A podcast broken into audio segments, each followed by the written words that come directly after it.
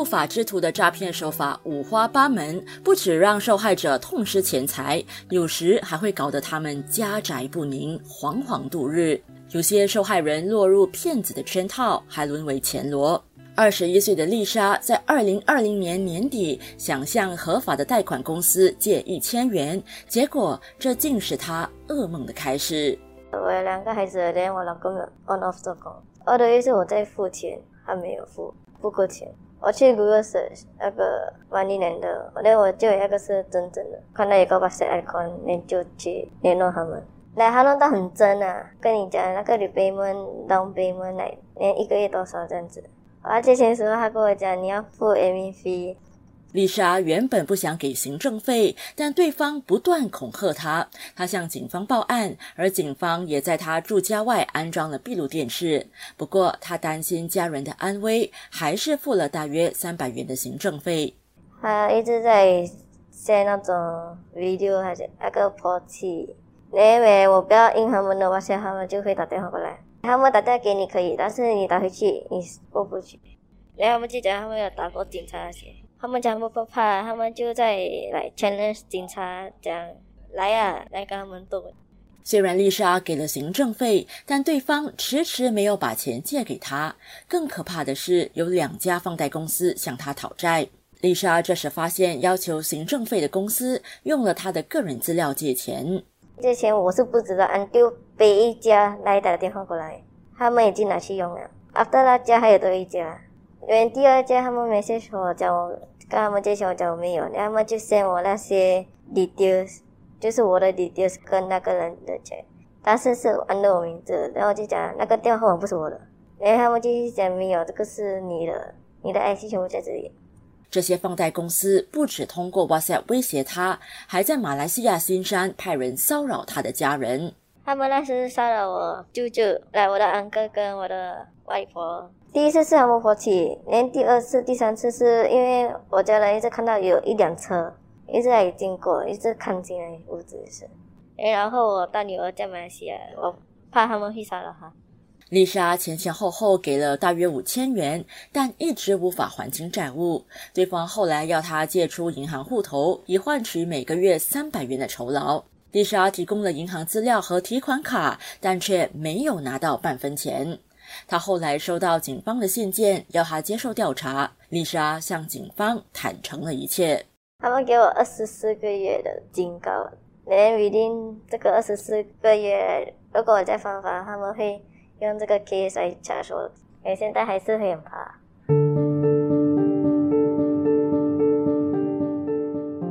警方的数据显示，二零一九到二零二一年期间，涉及诈骗案的骗徒和钱罗当中，将近四成是年龄介于二十到二十九岁的年轻人。而单在今年上半年，这个年龄层的骗徒和钱罗也占多数。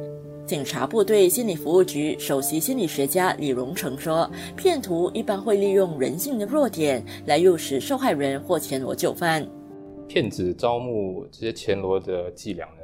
与呃诈骗受害者的那个手段呢，其实大同小异了。人们在做决定的时候，往往是用呃两种思考模式啦，一种是所谓的理性思考模式，对于要做的决定去思考它的利与弊啦；另外一种呢是比较感性的思考模式。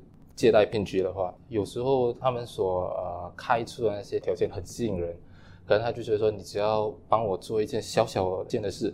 就会拿到很高的报酬啦之类的。当那个受害者觉得说，哦，这是一个难得的机会，他们就会很愿意去呃听信那个骗子所开出的条件。他要什么资料就给他什么资料。如果他们不呃乖乖就范的话，可能就会失去了这个能得到高报酬的一个机会。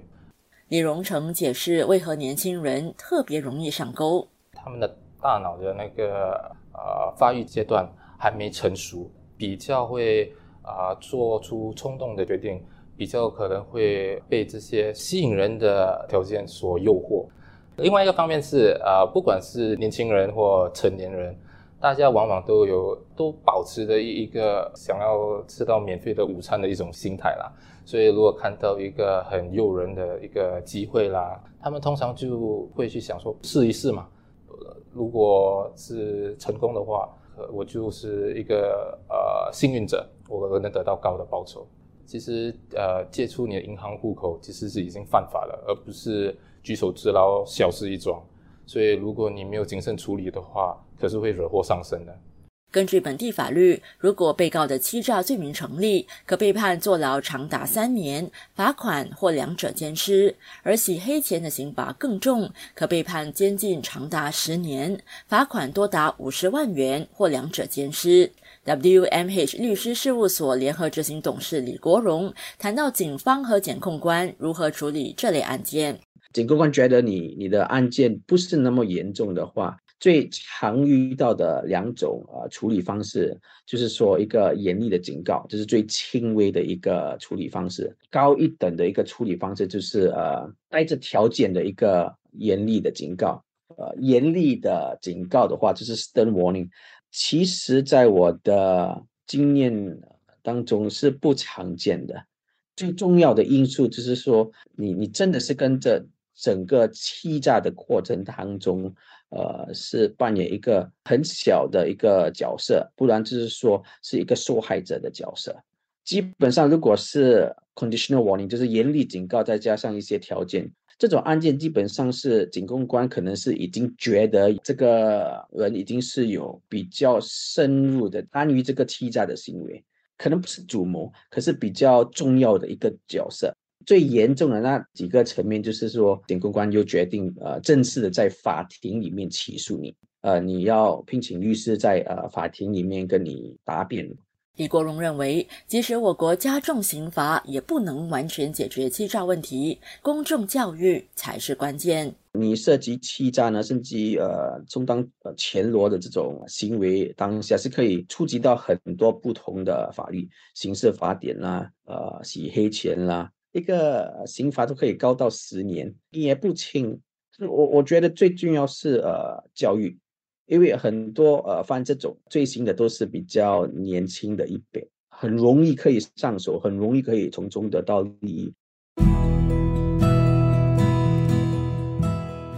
天下没有白吃的午餐，谁也别想不劳而获，否则可能得不偿失，甚至要吃牢饭。